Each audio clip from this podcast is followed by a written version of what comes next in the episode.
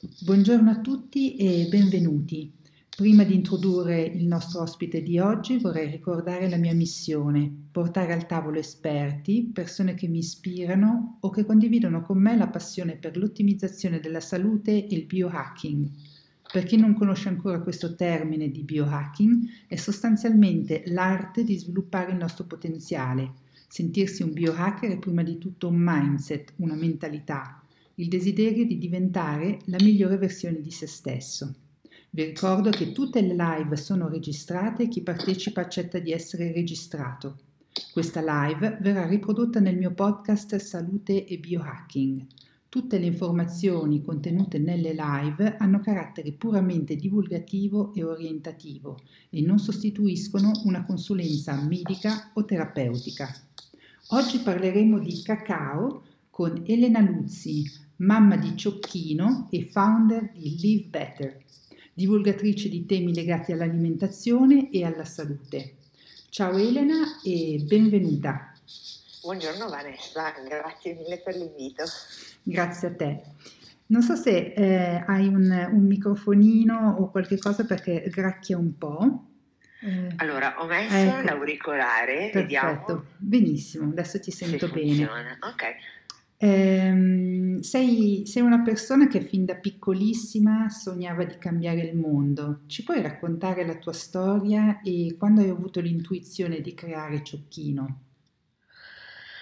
Ok, allora, uno dei primi ricordi che ho è proprio questo. Ero con la mia nonna nel parco e c'erano due signori che io adesso ti dico anziani, ma magari avevano la mia età, l'età che ho io oggi, però io ero veramente, veramente piccola, che mi ha chiesto: ma tu cosa vuoi fare da grande? E io risposi: ah, voglio fare il presidente del mondo così posso fermare tutte le guerre. Ma ti dico, ero piccola perché cioè, io proprio è un ricordo vaghissimo. E quindi questa roba qua di cercare di fare qualcosa affinché il mondo andasse meglio, io ce l'ho fin quando ero piccolina, piccolina. Crescendo, eh, chiaramente, va bene, gli anni dell'adolescenza era super nebulosa, ma poi diventando più grande ho capito che quello che veramente mi piaceva fare e che era la, la mia passione era il food. Eh, quindi abbiamo iniziato con Ciocchino e poi per fortuna appena ci siamo, diciamo, abbiamo iniziato con Ciocchino, ma avevamo iniziato nel canale dei bar.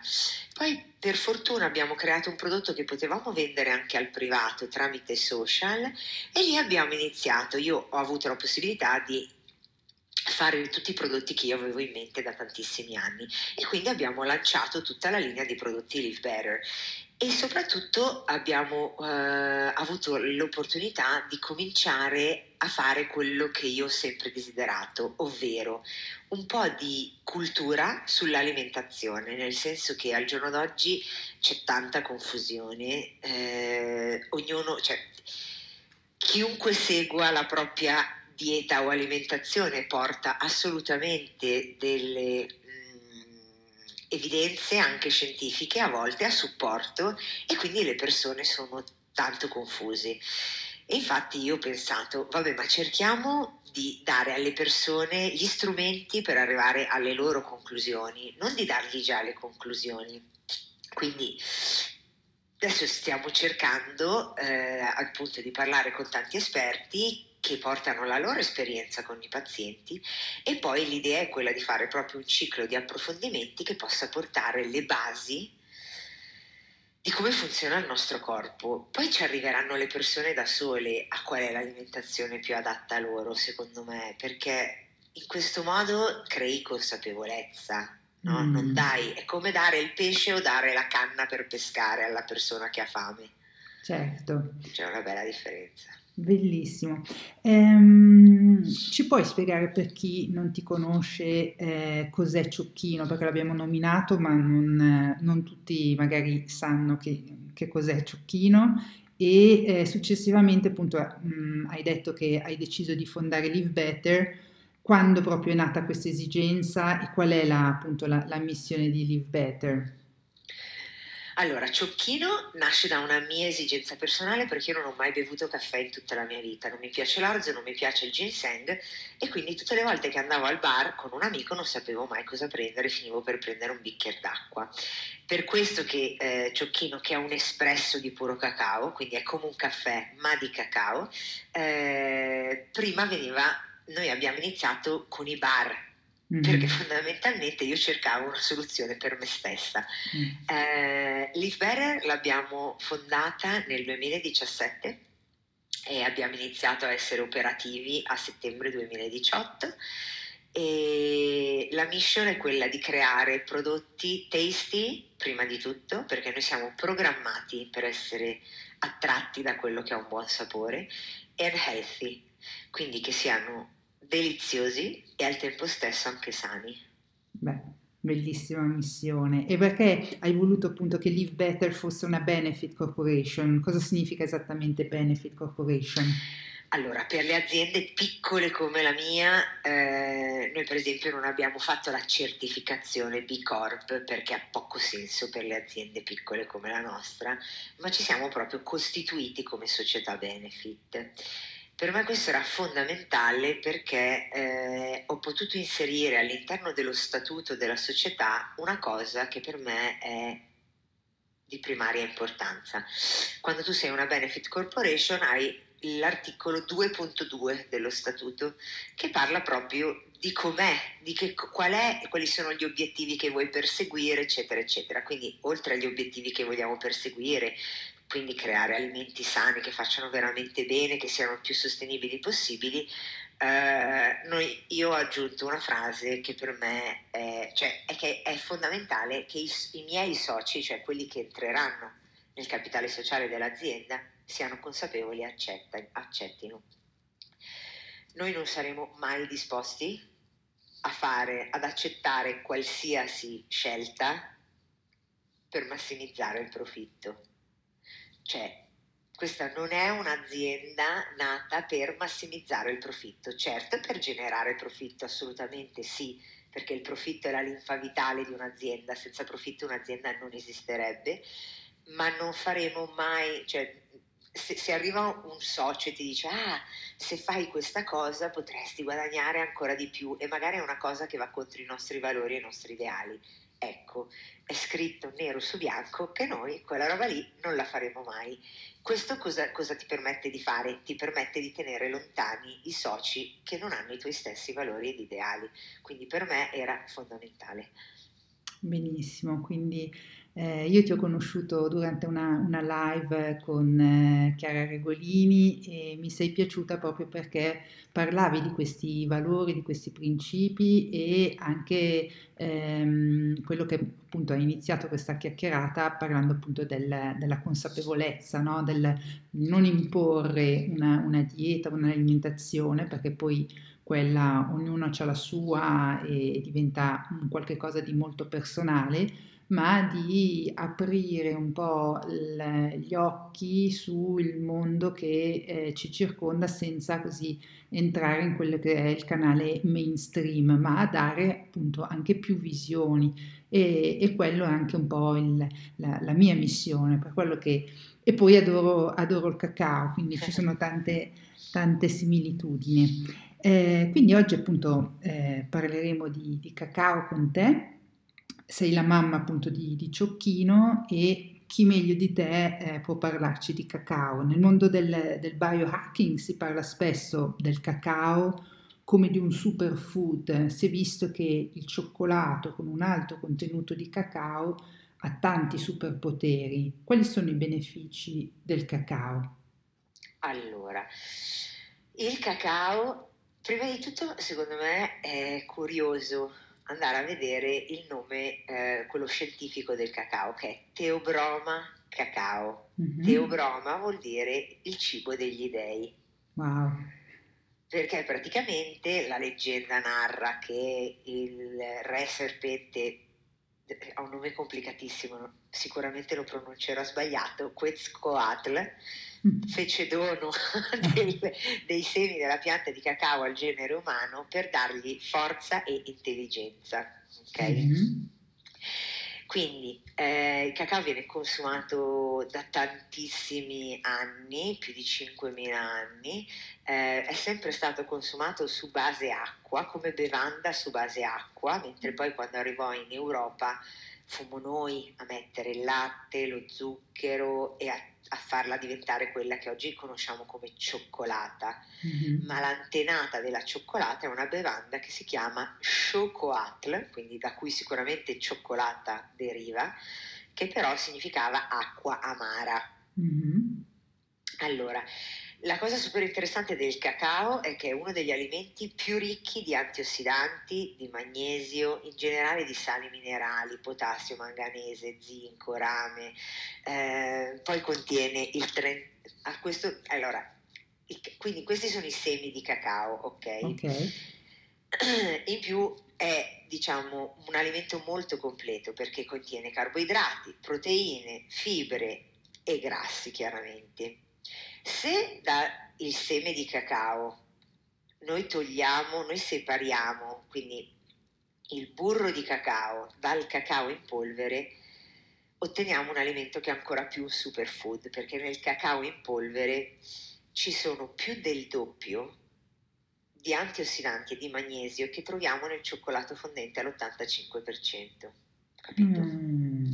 Quindi se vogliamo parlare di biohacking, se vogliamo parlare veramente, cioè, di superfood, il cacao in polvere è veramente uno dei re dei superfood, perché poi è vero che è un seme, ma è un seme che viene fatto fermentare appena viene raccolto, quindi perde un po' di quegli antinutrienti che solitamente contengono i semi. Mm-hmm. E nel cacao in polvere noi... Eh, quello diventa un alimento ancora più completo perché abbiamo il trentatré percento di fibre, il venti percento di proteine e solo il dodici percento di carboidrati. Quindi è un, è diventa anche un alimento che va benissimo in un'alimentazione chetogenica, in una low carb, eccetera. E poi c'è una cosa importante, eh, va a lavorare, adesso si avvicina a San Valentino, perché il cacao, se ci pensate, il cacao è il regalo per eccellenza di San Valentino. Ma yeah. Perché il cioccolato, no? Perché il cacao attiva quella che è la brain chemistry dell'amore. Mm. Quindi il rilascio di feniletilamina, che è il... la serotonina, che è l'ormone del buon umore, e poi contiene proprio, è l'unico alimento in natura, pensa, che contiene anandamide, che è un cannabinoide che produce naturalmente il nostro cervello e che viene chiamata la molecola della beatitudine. In passato si pensava che il cacao fosse un afrodisiaco, lo usava Casanova, lo usava D'Annunzio, lo usava Montezuma nel suo harem. La scienza ci dice che non è un afrodisiaco, però comunque va a lavorare su tutti questi meccanismi cerebrali che sono legati all'eccitamento e eh, al desiderio sessuale. E inoltre, interessantissimo, il cacao stimola la produzione di ossido nitrico, quindi aumenta l'ossigenazione dei tessuti, diciamo un piccolissimo Viagra, perché anche il Viagra va a lavorare sull'ossigenazione dei tessuti.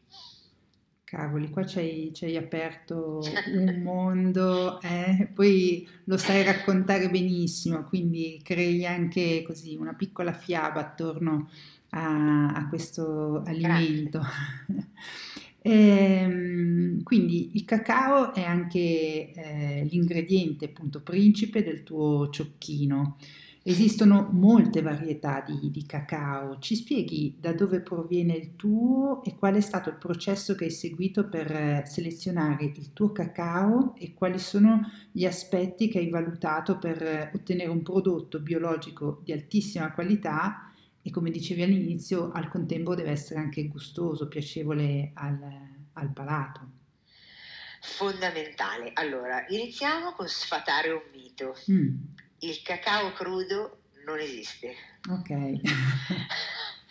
Allora, per definire crudo un alimento non esiste, diciamo, una legge, ma il consenso generale è che non abbia superato i quarantadue gradi.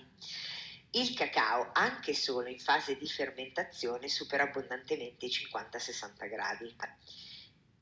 Per di più, ok, Quando noi dobbiamo separare il burro di cacao dal cacao in polvere, la massa di cacao, che è diciamo la materia di partenza, quindi io prendo le fave, le macino all'interno di un mulino, diventa una pasta che viene chiamata liquor di cacao o massa di cacao.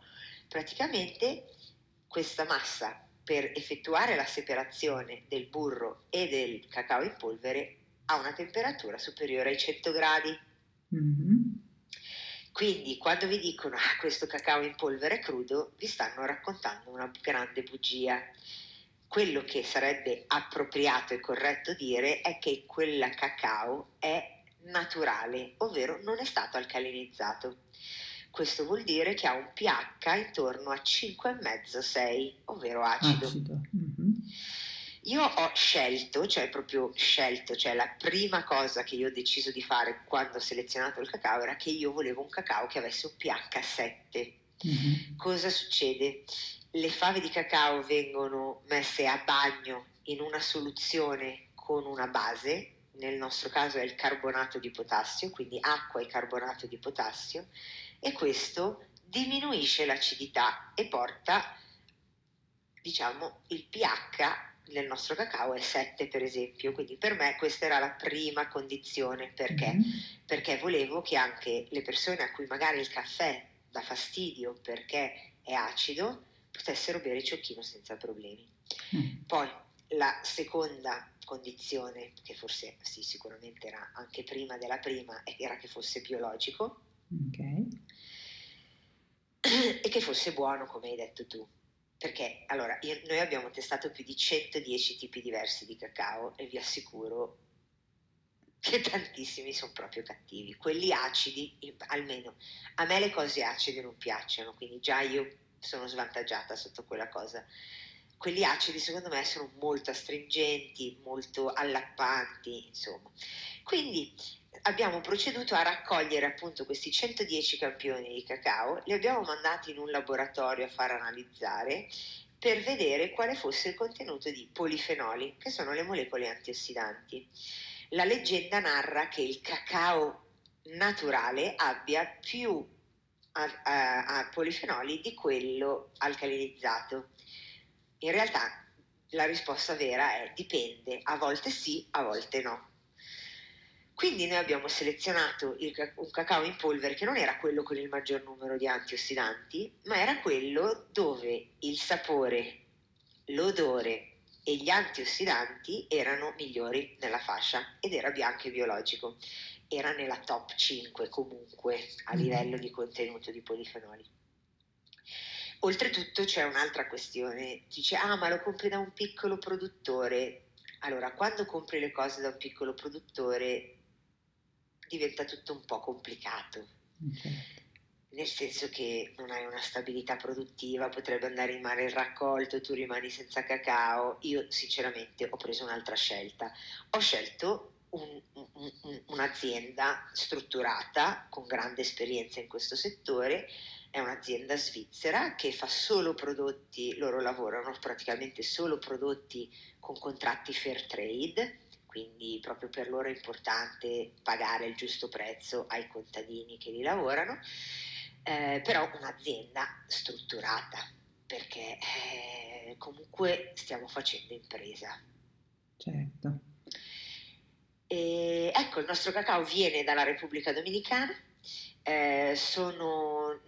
è un mix di fave, forastero, trinitario e criollo. Eh, alcune delle fave non vengono fermentate eh, per mantenere più alto il contenuto di polifenoli, e viene lavorato in Olanda, dove viene lavorata praticamente la maggior parte del cacao in Europa. Benissimo, chiarissima, hai fatto tutto un giro, sei, sì, è stato interessante capire un po' anche cosa ci sta dietro alla... alla creazione anche di un'azienda basata su, su, su cacao, no? Eh, e quali sono anche i rischi di questo, di questo business, anche se appunto le premesse sono sempre di creare un business che eh, così eh, segua un certo tipo di, di criteri e valori etici, no? Eh, un altro tema importante sono i dolcificanti. Nel tuo assortimento troviamo l'eritritolo. Perché questa scelta rispetto a altre, altre tipologie di dolcificanti? Allora, chiaramente eh, nei nostri prodotti, quando un prodotto è dolce, alle persone piace di più, cioè è inutile che stiamo qua a girarci intorno e a raccontarcela.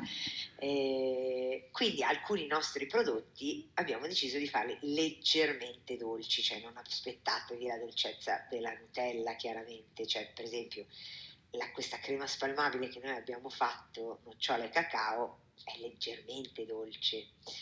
E abbiamo deciso di metterci l'eritritolo perché? Perché comunque quello, lo stile di alimentazione che a noi piace e di cui parliamo spesso è una low carb o addirittura una chetogenica, mm-hmm. e quindi l'eritritolo può funzionare in entrambe.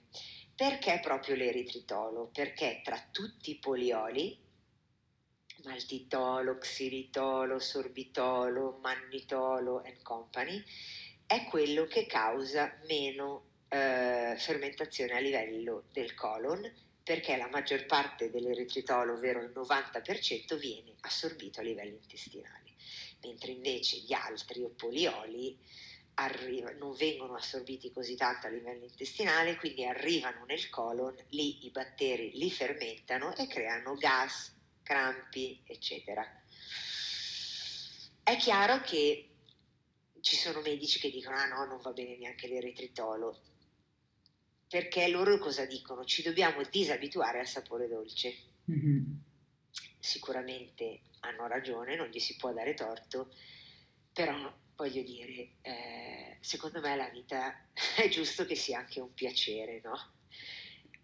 Sì. E quindi, insomma, tra tutti i dolcificanti, allora adesso sto testando un nuovo tipo di stevia, cioè non è un nuovo tipo di stevia, è un particolare rebaudioside della stevia, mm-hmm. che non ha quel retrogusto di liquirizia amarognolo classico della stevia. L'unica cosa della stevia è che ha questo potere dolcificante pazzesco e che quindi ti lascia la bocca dolce per un sacco di tempo dopo che l'hai mangiata, io trovo. Sì, io non sono una grande fan della stevia, proprio perché la sento a distanza, cioè chi appunto utilizza anche nei gelati, no? Questi gelati senza zucchero, così mettono la stevia, poi è molto personale, come dici tu, no? Il dolcificante, sì. Sì, è sempre così, cioè. Io la trovo troppo persistente la stevia, sì. Però sai, se magari riesci a trovare il dosaggio giusto, no? Che ti dà giusto quella punta di dolce, perché per esempio nel Vanilla Dream in questo momento per me c'è troppo eritritolo, mm-hmm. perché qual è il problema dell'eritritolo se, ne c'è, se ce n'è troppo? Primo, che dà, lascia freschezza in bocca, tipo la menta, mm-hmm. e questo no, per non lascia freschezza in bocca, però io nel Vanilla Dream, io il Vanilla Dream lo sento in gola, come se mi grattasse un pochino la gola, mm-hmm. perché comunque c'è tanto eritritolo, quindi vorrei togliere un po' di eritritolo e sostituirlo con un pizzico di stevia. Mm. Però bisogna trovare il dosaggio corretto, perché secondo me se trovi il dosaggio corretto hai fatto bingo, perché comunque ti dà una dolcezza che è molto simile allo zucchero, quella della stevia. Sì. Questa qui, che costa, vabbè, il doppio di quella normale, eh, non ha quel retrogusto lì di liquirizia che io non sopporto, è veramente molto molto interessante. Mm, e lì sta tutto nella, nell'alchimia, no? Del sì. dosaggio. Sì. Eh, ci hai raccontato che il cacao quindi è ricco di polifenoli e antiossidante, ma il cacao ha anche una leggera quantità di, di caffeina e teobromina. Si è visto che il cacao, come il caffè, può Eh, perturbare il sonno. Che ne pensi? Allora, ci sono delle persone che sono sensibilissime alla caffeina, mm. e a questo tipo di persone sicuramente il cacao dà fastidio, però gli dà fastidio anche mangiare un, cioccol- un quadratino di cioccolato, capito? Sì. Quindi sono, sono veramente pochissime queste persone, però ce ne sono. In generale a me piace guardare il cacao, non è appropriato definirlo così, eh? Però più come un adattogeno, cioè okay. se lo prendi alla mattina ti dà energia per affrontare la giornata, Se lo prendi la sera ti fa una coccola e ti aiuta a rilassarti. Io lo vedo più così mm-hmm. che un vero, cioè, anche perché la quantità di caffeina contenuta in un ciocchino, cioè, sono undici milligrammi. In, un, eh, in una tazzina di caffè espresso c'è una media di ottanta milligrammi di caffeina. Anzi, più che una media direi un minimo di ottanta milligrammi, perché hanno trovato degli espresso anche con duecentotrentaquattro milligrammi di caffeina dentro, eh, una tazzina, perché dipende dalla cultivar, quindi dalla tipologia del chicco, da come viene tostato e da come viene fatto il caffè. Mm-hmm. Cioè duecentotrentaquattro milligrammi è una bomba nucleare. Perché poi qual è il problema della caffeina? La caffeina, la gente pensa, la caffeina mi dà energia, no? In realtà la caffeina non ti fa sentire la stanchezza, perché si lega ai recettori della eh, adenosi- oddio, sì, adenosina al novanta per cento, ma adesso ve lo dico, eh, e non, non, sì, siccome l'adenosina è la molecola che ci fa percepire la, la, la stanchezza, se lì c'è la caffeina noi non possiamo eh, sentire la stanchezza, quindi in realtà non, non è che ci dà eh, aspetta, adenosina, sì. Sì, esatto, l'adenosina. E quindi non è che ci dà energie, semplicemente non ci fa percepire la stanchezza. Questo crea un grossissimo stress a livello delle surrenali. Il cacao invece, ma, e questo è facile da capire, perché l'energia per il, no- energia per il nostro corpo è uguale a calorie. Il caffè non ha col- calorie, come può darci energia? È impossibile. Certo. Invece una tazzina di ciocchino ha diciannove calorie, chiaro non sono tante, però qualcosa c'è, e c'è anche la teobromina, che è la cugina simpatica della caffeina, che è sempre uno stimolante del sistema nervoso, ma mentre la, la caffeina ha una stimolazione breve ma intensa, eh, la teobromina ha una stimolazione prolungata nel tempo e molto più gentile, quindi meno strong. Mm. Quindi anche sul sonno sicuramente lo perturba molto meno. Guarda, a te ti ha mai dato fastidio mangiare due quadratini di cioccolato la sera che non riesci a dormire? Poi Ma io, cer- io cerco di non mangiarlo la sera, però eh, ho un, io sono dipendente dal, dal cacao, quindi cioè, l'ammetto, mangio proprio, cioè ho vergogna quasi a dire la quantità di, di cacao che mangio al giorno, però Dai, ecco, eh, inizio, inizio almeno c'è un amico che mi ha consigliato di farlo ci, ciclico, no? Come un po', cioè di ridurlo sì. e poi piano piano ri, reintrodurlo, e vediamo, però appunto è il mio, è il mio dolce prediletto, nel senso non mangio okay. praticamente altri, altri dolci, e quindi io cioccolato fondente, cioè a me piace moltissimo il cioccolato fondente con una percentuale appunto minima di ottantacinque per cento di cacao, e appunto mi piace testare varie, varie marche, ma a volte appunto mi chiedo quali siano i criteri per capire se sono di fronte ad un prodotto di qualità o se quel prodotto appunto n- nasconde delle schifezze. Tu, allora appunto, ti spiego ecco, una spi- cosa interessante. Mm. Tu vivi in Svizzera. Sì. Moltissimo del cioccolato fondente che tu troverai in Svizzera, mm-hmm. di quell'ottantacinque per cento di cacao, sì. ci sarà un extra di burro di cacao. Ok. Perché? Perché il burro di cacao rende il cioccolato più scioglievole in bocca. Sì.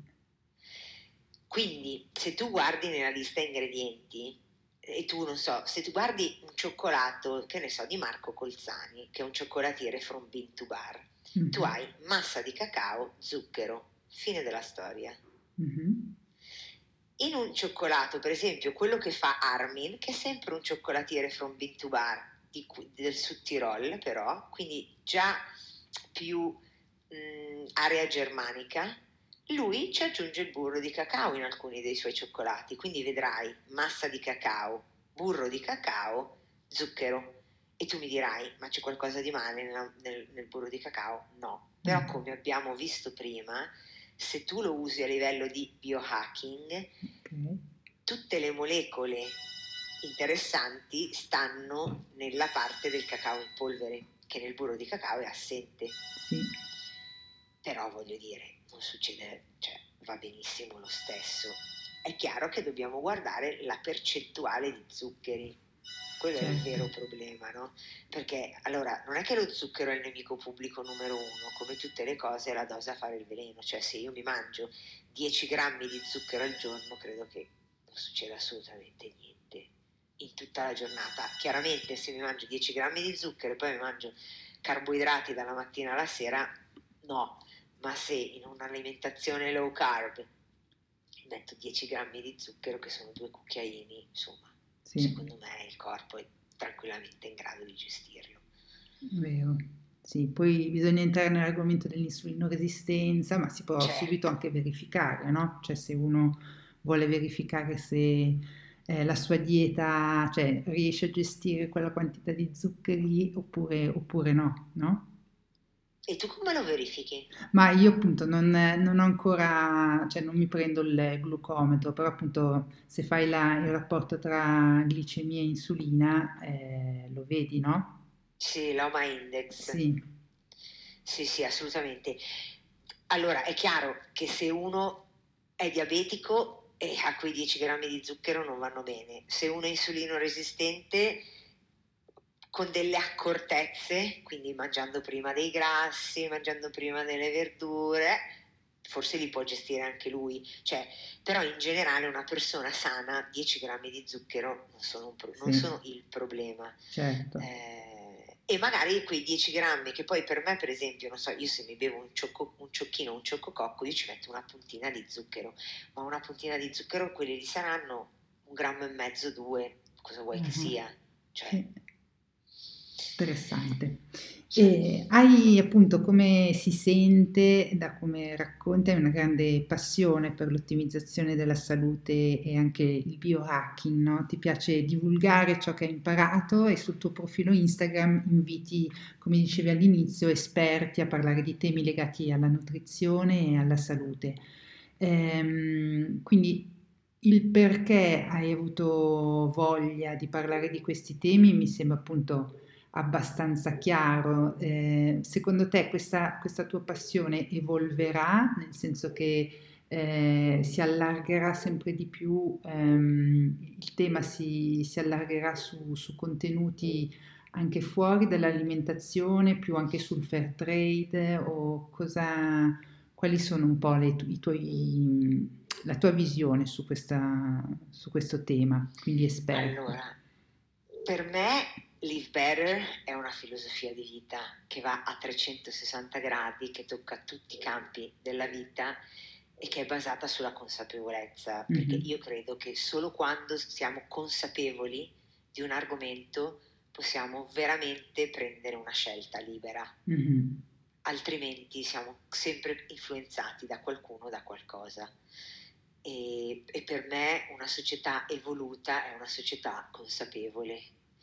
E quindi quando cresceremo, già oggi parliamo un po' di tutto, perché mh, abbiamo parlato, che ne so, del depuratore dell'acqua, più che, quindi certo non ancora a trecentosessanta gradi come magari potremmo fare una volta, però non so, in occasione del San Valentino dell'anno scorso abbiamo parla- parlato dell'importanza di amare se stessi, mm-hmm. perché siamo sempre alla ricerca dell'amore fuori da noi e non ci rendiamo conto che la forma di amore più importante, quella che veramente ci cambierà la vita, è quella verso noi stessi. Mm.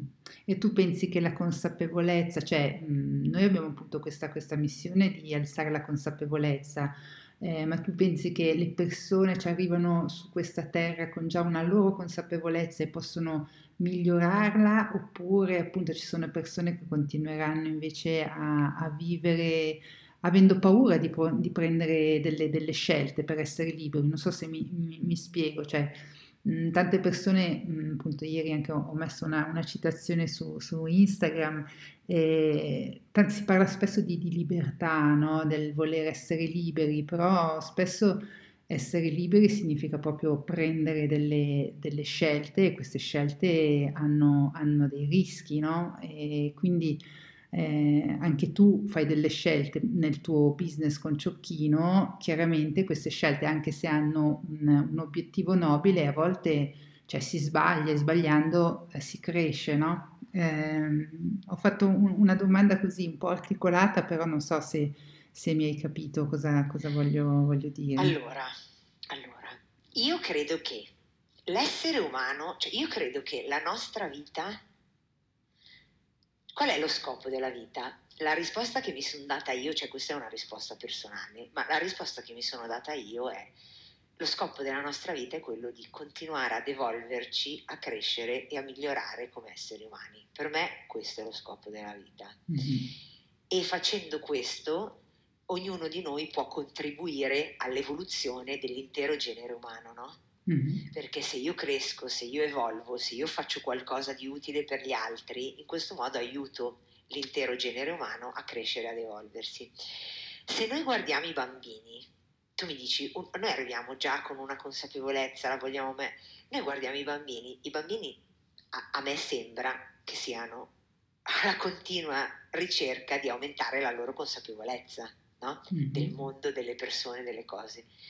Io credo che il grosso problema sia la società nella quale si trovano, mm-hmm. perché se loro vivessero in una società che li stimola, che li stimolasse ad aumentare, a continuare ad aumentare questa consapevolezza, avremmo una società molto diversa da quella che è oggi, dove invece le persone, perché il modello che abbiamo è quello di creare delle persone che possano andare in una linea produttiva e non stressarsi troppo se fanno per tutta la vita la stessa cosa. Mm-hmm. Chiaramente i millennial hanno rotto un pochino questo schema, perché a loro questa roba qua non gli va tanto bene, e quindi c'è, in quella generazione lì c'è una fortissima eh, disillusione, mm-hmm. depressione, mh, non accettazione, e io credo che viviamo anni di grande cambiamento, però secondo me sì, cioè, per l'essere umano la consapevolezza, cioè, è la consapevolezza che ti rende umano, se no sei una capra. Cioè, anche se sei un essere umano, sei un, cioè, se non usi quello che ti è stato dato, ovvero il senso critico e la consapevolezza, e allora sei come un animale. Mi spiace dirlo, però d'altro canto questo, cioè, quello che ci rende diversi è quella roba lì, è l'essere in grado di osservare i nostri comportamenti, se no non, non saremmo diversi dagli animali. Verissimo, grazie. E sei una grande, appunto, lettrice, eh, a me piace sempre sapere un po' i libri, o faccio questa domanda a volte ai miei ospiti: ci puoi citare tre libri che ti hanno particolarmente ispirata e che vuoi così condividere con il nostro pubblico oggi? Certo, allora il libro che in assoluto mi ha cambiato la vita è Il potere di adesso di Eckhart Tolle. Mm-hmm. Che mi ha permesso di capire come funziona la mente, quali sono i giochetti che ti fa, e di imparare anche a riderci sopra, no? Perché sì, quando inizi a diventare consapevole dei pensieri che fai, a volte riesci anche a riderci sopra, no? Certo. Eh, poi, io ho amato tantissimo... Eh, Io ho fatto una gro- grande ricerca spirituale nella mia vita, perché mm-hmm. quando ero piccola cercavo appunto il significato della vita, eccetera, eccetera. Posso dirtene, vabbè, te ne dico di più di tre, certo, va bene? Certo, okay. Certo. Quindi mi è piaciuta tantissimo la Bhagavad Gita e il Ramayana, mm. che sono due poemi epici indiani, sì. in forma di romanzo però, eh, non, cioè, io, io, non amo fa- se, io non amo far fatica, cioè nel senso che se posso evitare di far fatica, evito. E la natura fa così, cioè se voi guardate un ruscello che scende dalla montagna, non è che cerca la strada più difficile per scendere, cerca quella più facile, perché l'energia è sacra nell'universo, quindi è inutile sprecarla se possiamo evitare. Quindi Ramayana e Bhagavad Gita, bellissimi, bellissimi. Poi, eh... oddio, non so come si chiama in italiano. Eh, in... Aspetta, no, adesso te lo dico. Questo l'ho letto l'anno scorso, è stato uno dei miei libri preferiti in assoluto, è un libro di Ayn Rand, uh-huh. e si chiama Atlas Shrugged. Ed è uno dei romanzi più lunghi mai scritti nella storia, eh, della storia, è bellissimo, si chiama La Rivolta di Atlante. Ah, mai sentito? Appunto, gli altri ah, tre li no, conoscevo. Ah, no, ma Vanessa, eh. lo amerai. È vero? No, ma già ma se dici che è un libro lungo, prima adesso ti contraddici, perché prima hai detto che cercavi la via, la via veloce, poi mi dici che hai letto il romanzo più lungo mai scritto. Eh, ho capito, ma non c'è, è uno dei romanzi più lunghi mai scritti, eh, ma non c'è, cioè questo qua o lo leggi così o lo leggi così. Il Ramayana puoi scegliere la versione in prosa o la versione quella proprio dei versi, eccetera. Eh. Questo qua è così o è zuppa e pan bagnato. E poi l'ultimo libro che vorrei dire che per me è stato veramente... Mm, rivoluzionario è stato The Carnivore Code mm. del dottor Paul Saladino. Mm. E io quando ho letto quel libro lì è molto controverso. Io, allora, io invito chiunque a leggerlo anche solamente per farsi aprire la mente e, sì. e, e, e provare a vedere le cose in un modo diverso. Mm-hmm. È terribilmente controverso quello che certo. dice il dottor Saladino. Lui stesso ha evoluto quello che ha scritto nel libro, perché Vero. oggi lui mangia in un modo diverso da quello che ha scritto sì. nel libro, però io lo trovo terribilmente interessante, sì. terribilmente. No, cioè, è una persona, lui già una, è una persona interessante, ma per, appunto, è chiar, chiaramente appunto, è provocatorio, come dici tu, e anche il, la sua alimentazione è cambiata, nel senso che non è più così rigido, ha aggiunto delle, delle, delle cose, perché secondo me dopo diventa anche una questione di, di monotonia, no? Del, cioè, Eh, devi anche trovare un po' di, di piacere. Sì, lui è molto evidence based, quindi lui si è sempre fatto tutte le analisi e ha visto che eh, stava molto meglio quando ha reintegrato il miele e la frutta rispetto. Mm-hmm. Poi è chiaro che all'inizio, se devi sistemare l'intestino e delle grosse problematiche, allora lì stai su una carnivore di solo manzo, strettissima, con solo grassi animali. Mm-hmm. Poi una volta che l'intestino va a posto puoi iniziare a integrare anche delle altre cose, però mm. io l'ho trovato interessantissimo, e poi con tipo centotrenta referenze a studi, cioè mm. un lavoro immane. Sì, no, hai fatto bene anche a citare questo, questo libro, perché secondo me è appunto interessante sempre eh, avere una visione, poi uno fa le proprie scelte e in base alle proprie necessità, però mh, sicuramente dà degli spunti di riflessioni molto interessanti. Sì. Eh, mi piace anche parlare di cambiamento dello stile di vita per appunto il miglioramento del proprio benessere. Se ti chiedo di citarmi una o più abitudini che ti hanno cambiato la vita, tu cosa, cosa mi rispondi? Osservare i pensieri. Mm. Cioè, nel senso che a me ha veramente cambiato la vita quella cosa lì, perché io nella mia mente avevo la peggior nemica di me stessa. La mia peggior nemica era dentro la mia mente, mm-hmm. e quindi piano piano, osservando quello che mi dicevo e prendendone appunto consapevolezza, le cose hanno iniziato a cambiare. E quindi sicuramente quella, eh, sto pensando... E scusami, appunto tu dici osservare i miei pensieri, utilizzi anche la tecnica del journaling per fare questa cosa o no? Vorrei, ma non lo faccio. Allora, scrivere un diario è una cosa. Ah, mi sono dimenticata uno dei miei libri preferiti, mm. Le meditazioni di Marco Aurelio, oh, i beh, miei sì. pensieri. Okay, sì. Cioè, c- è stato tradotto in tanti modi in italiano. Comunque, se voi andate a cercare autore Marco Aurelio, ha scritto sì. un solo, non l'ha neanche scritto un libro, quello era il suo diario personale. C'è sì. solo quello, è di una bellezza, cioè voi lo leggete e dite: a parte vorrei un uomo come Marco Aurelio, ma a parte quello gli dite: ma com'è possibile che più di duemila anni fa un essere umano già facesse questi pensieri e dopo duemila anni almeno no, il dieci per cento della popolazione non sia già a quel livello di consapevolezza? E la risposta è: perché non gliene frega niente a nessuno, perché a chi sta al potere è meglio avere un popolo ignorante e becero che avere un popolo evoluto, eh, sì. eh, eh, perché lo controlli con molta più facilità, e l'abbiamo visto in questi due anni, voglio dire, cioè agghiacciante quello che è successo sul pianeta Terra in questi ultimi due anni.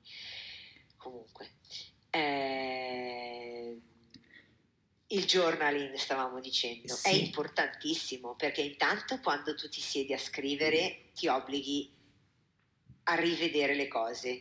Allora gli stoici dicevano: alla fine della giornata riguarda la tua giornata, sarebbe meglio scriverlo sul diario, e scrivi le cose che hai fatto bene, le cose che eh, avresti voluto fare in un modo diverso, e basta. Non prendertela con te stesso, ma abbi verso te stesso l'atteggiamento di un nonno amorevole. Non ti preoccupare, domani andrà meglio. Eh, esattamente, bellissimo, sì. Eh, tu hai parlato appunto anche del, di questo aspetto psicologico. Ehm, io recentemente ho letto il libro, non so se l'hai letto, del, di Nicole Lepera, no. eh, The Holistic Psychologist, How to do the Work, adesso c'è soltanto in inglese, però eh, in questo libro appunto mh, capisci come riconoscere gli schemi, no? I pattern, e come Ehm, guarire il tuo passato e creare il tuo, il tuo futuro. Comunque appunto, se non, hai, se non l'hai letto, secondo me è una persona interessante sia da seguire eventualmente sui social, ma anche appunto ha scritto questo, questo libro, che è un po' un libro che, che va un po' nel, nel senso eh, di cui appunto mi hai parlato, e magari può essere, può essere interessante, ecco, così come mi è venuto in mente e ho detto te lo, te lo, te lo lancio. Grazie, grazie mille. E quindi questa parte qua, e per appunto prima di chiudere questa, questa intervista eh, volevo ancora farti due domande. Quando sì. hai deciso di creare Live Better, sapevi già quali prodotti avresti sviluppato? Il tuo processo nasce spontaneamente senza una vera strategia e man mano così adatti anche i, i, i prodotti? Allora, c'erano già dei prodotti che avevo in mente, cioè per esempio avevo in mente questo cacao, che poi non l'abbiamo potuto sviluppare così, ma abbiamo inserito il latte di cocco e oggi lo chiamiamo ciocco-cocco. Mm-hmm. Eh, però per esempio il magic powder con cui ci fai i budini e i gelati non ce l'avevo in mente. Adesso stiamo sviluppando i jerky, la carne secca, ed è una cosa che io ho in mente da un sacco di tempo. Mm. Il vaniglia dream invece è una roba che mi è venuta dal nulla, quindi dipende. Diciamo che avevo ide- un'idea di quello che volevo fare, no? Dei prodotti comodi soprattutto, cioè il vaniglia dream è una crema pasticcera che fai unendo una polvere e l'acqua calda, fine, zero sbattimenti, non devi, eh, non devi come si dice, cucinare. Mm-hmm. Ok?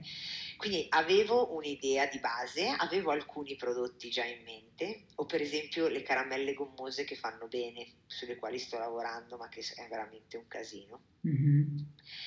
Quindi delle idee ce le avevo e poi altre si materializzano dal nulla. Sì, non so se hai provato, adesso parlando delle caramelle gommose, quelle, non voglio fare pubblicità, però mi vengono in mente queste cose di Dei Vasco e quelle al curcuma, lui ha fatte... No. Non sapevo neanche che avesse fatto eh, io le caramelle. Le ho testate, sono? Devo dire che sono, sono anche quelle interessanti. Ma dove le compri? Su Amazon? Eh, io appunto sul, sul sito suo, insomma. Di Bulletproof? Sì, ma che, non è più, che, che non è più suo in realtà, però. Però eh. lui è ancora dentro, ha solo venduto una parte dell'azienda, sì, o sbaglio? Sì, sì, mi sembra di sì. Eh, adesso Avrà non fatto so entrare un fondo. Eh, probabilmente. Comunque ho fatto queste gommose, adesso che mi parli di gommose ehm, le compro subito. Io ho preso quelle lì, la curcuma, e mi, mi piacciono. E invece per la carne secca, prima citavi la carne secca, eh, io ho sempre il dubbio sui conservanti. Non ci sono. Ah, ecco. Mm. Quelle, adesso ci sono del, delle cose eh, cioè in America ci sono già da tanto sì. tempo, adesso ci sono anche in, in Europa. Sì. E... Ah, non utilizzano solo con il, il sale probabilmente? O... Sì, spezie. Okay, Beh, spezie. Ma se tu ci pensi, la carne secca è la roba, cioè è il primo snack creato dal genere umano. Sì, ma io adoro la carne secca, però appunto... Eh, quella cosa lì appunto dipende un po' da una questione conservanti, però se, se mi dici che queste carne secche appunto anche, cioè in America vanno, vanno tantissimi questi snack eh, cioè squisiti. Eh, e ecco l'ultima, l'ultima domanda per chiudere: secondo te cosa rende i tuoi prodotti unici e speciali? Uff. forse è l'amore che ci mettiamo nel farli. Mm, quindi l'intenzione che c'è dietro. Secondo me sì. Mm. Perché poi da lì parte tutto il resto, no? Cioè, sì. E la allora, relazione, sì. la relazione che hai con i tuoi prodotti e poi anche con, con i tuoi clienti finali alla fine, no? Assolutamente, cioè per me i miei prodotti sono come i miei bambini, cioè non è che... Cioè, io li faccio per me e poi ci sono delle persone che li apprezzano, ma fondamentalmente io li faccio per me questi prodotti, no? Mm. E quindi chiaramente facendoli per me tutto il processo, la selezione della materia prima, come li fai, il processo, è, è chiaro che cerchi di fare il meglio, no? Perché li stai facendo per te. Io poi sono una scassa cazzo, perfezionista dei livelli veramente psicologici, cioè, ma no, non buoni, cioè mm. non no good, però sono fatta così e quindi cerco sempre di fare il meglio del meglio del meglio. Benissimo, grazie Elena, sei stata così eh, preziosissima per questo episodio sul, sul cacao, ne sai una valangata di cose, quindi invito tutti a, a seguire il tuo profilo ehm, perché appunto inviti ospiti straordinari e hai una, una bellissima missione. Eh, io lascerò tutti i tuoi contatti nelle show notes dell'episodio eh, nel mio podcast Salute Biohacking, dove ritroverete questa, questa chiacchierata. Grazie mille Elena e a presto. Grazie a te. Ciao bella, grazie, grazie, buona giornata a tutti. Ciao. Grazie, ciao. Ciao ciao.